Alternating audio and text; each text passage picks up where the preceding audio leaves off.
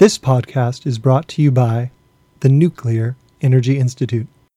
It powers our cities, it boosts our economy, it creates jobs, it even powers space travel. It's nuclear energy, and it does so much more than you think. Discover all nuclear is doing at discovernuclear.com backslash CQ. From the CQ Roll Call Newsroom in Washington, this is the Budget Tracker Extra podcast, your nonpartisan news source for how Congress and the federal government spend your money. House Republicans patted themselves on the back last week for passing all their annual spending bills before the start of the new fiscal year on October 1st. But the so called omnibus package stands no chance of becoming law. Meanwhile, pressure is building in Congress to raise the spending caps that have slowed budget work for months, or to abolish the caps altogether. And lawmakers are still trying to figure out how much to cut taxes and whether to pay for them. I'm David Lerman, the CQ Budget Tracker editor, and with me today is Jennifer Shutt, who covers the appropriations process for CQ. And Jennifer, House leaders were crowing last week after passing their omnibus bill that would fund the entire government for the upcoming fiscal year. But you've reported the bill is mostly a charade. Why is that? So, the House version of the omnibus package would be about $1.23 trillion in discretionary spending in fiscal 2018 that legislation, it's the amount of defense spending in that legislation breaks the Budget Control Act caps, meaning that if it were to become law, it would trigger those across the board spending cuts known as sequester. And instead of actually increasing defense spending and including a pay raise for the troops, it would actually do the exact opposite. So the legislation isn't going to gain the needed support in the Senate, where they still have the 60 vote threshold for legislative bills.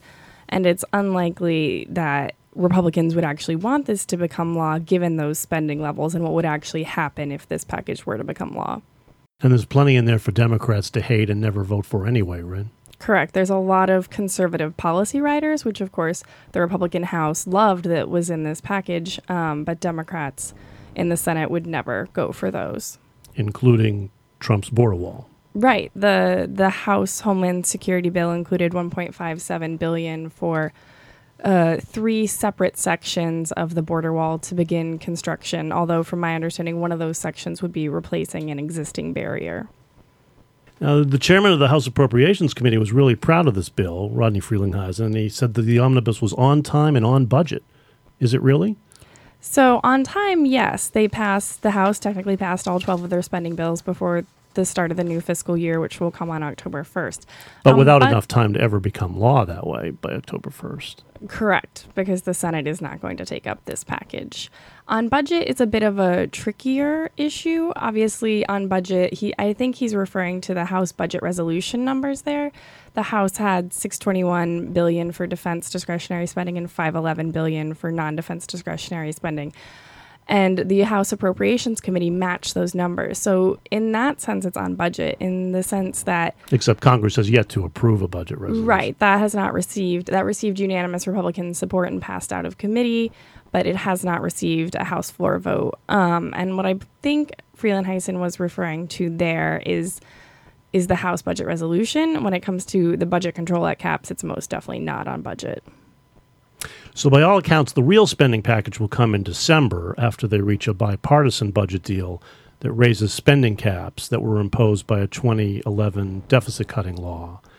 Why are the caps such a problem now? So, the caps have been a problem for Republicans and Democrats alike since the BCA became law in it's 20, the Budget Control Act. Yeah, yeah, the Budget Control Act became law in 2011. We have a two year agreement from 2013 and another two year agreement from 2015 to increase those caps. But returning to fiscal 2018, we're going to see a return to the BCA spending caps, which means there would be a 5 billion cut compared to fiscal 2017. That is a problem for anyone who's a defense hawk and anyone who cares about non-defense discretionary spending. So both parties want to see those caps increased. It's just the way in which they want to see those caps increased differs greatly. Yeah, now you, you said you they've worked around the problem in the past by crafting these two year budget deals that temporarily raise the caps. But now you reported last week that there's a- desire now to do more than that. What do they hope to do now? Yeah, so the Budget Control Act extends through the end of fiscal 2021. That's roughly four more fiscal years. There's a lot of conversation right now about how they're going to raise the caps for the upcoming fiscal year. A little bit of conversation about another two year agreement, but there's a lot of conversation among Rep- Republican and Democratic appropriators about just doing a four year deal, just addressing these caps through the end. Um, Republicans particularly want to give the Department of Defense more certainty about what their funding levels will be. We have a lot of national security issues that are coming up right now. And we've seen a lot of defense hawks in Congress want more certainty for the Department of Defense and defense contractors.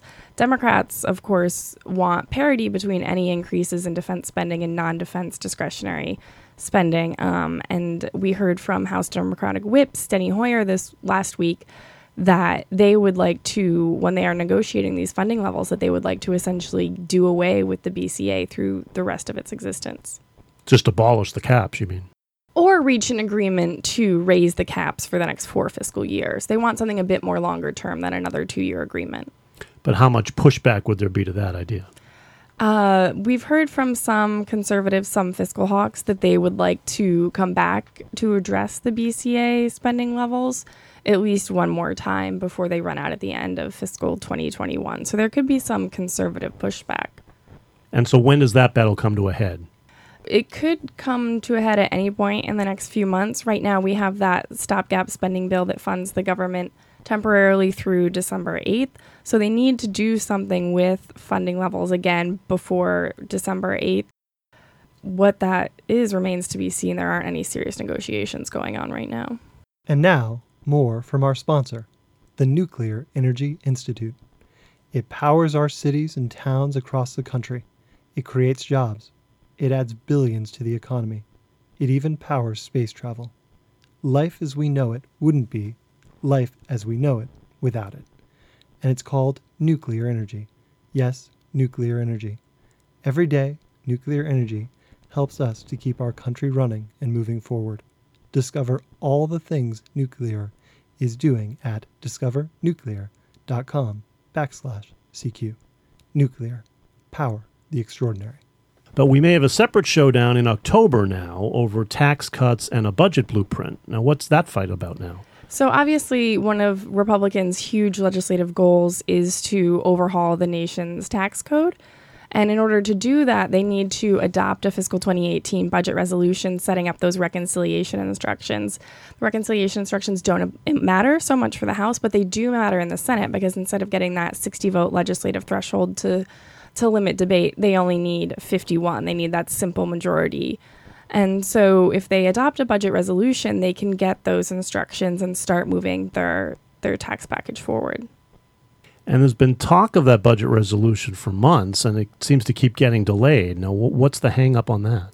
So, on the House side, they marked up their budget resolution, and Republicans themselves unanimously passed it out of committee, but it hasn't headed to the House floor yet because we've heard from the the far right Freedom Caucus in the House that they want to see a detailed tax policy outline before going forward with the budget resolution.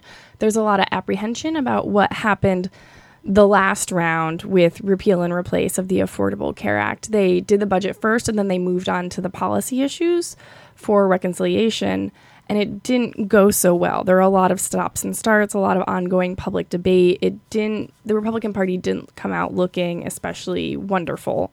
So we've heard from conservatives that they want sort of the policy to become to come before the budget resolution this time so that Republicans get on the same page and that once they adopt that budget resolution and send reconciliation instructions to the committee, tax overhaul can move forward quickly, they hope by the end of this year. So they want to see those tax details first, but they're also concerned about how much entitlements will be cut in this budget package, right? Yes. So that's another whole battle to get a budget resolution to the floor is an agreement on how much you're actually going to cut entitlements over 10 years. Yes. So that's no small task either. So when do you think we see floor action on a budget resolution and how big a fight is that going to be? We heard from House Ways and Means Chairman Kevin Brady, who is one of the, the big six spearheading this tax overhaul effort, that the goal right now is to release a consensus document the week of September 25th. Um, and after that, they want to move on to the budget resolution. It sounds like the timeline right now is to have the House and Senate adopt their budget resolutions by mid October. Okay. Meanwhile, President Trump keeps hinting he hopes to work with Democrats on a tax plan, which could avoid the need for reconciliation and avoid the need for a budget resolution. But how likely is it that a bipartisan tax plan comes together?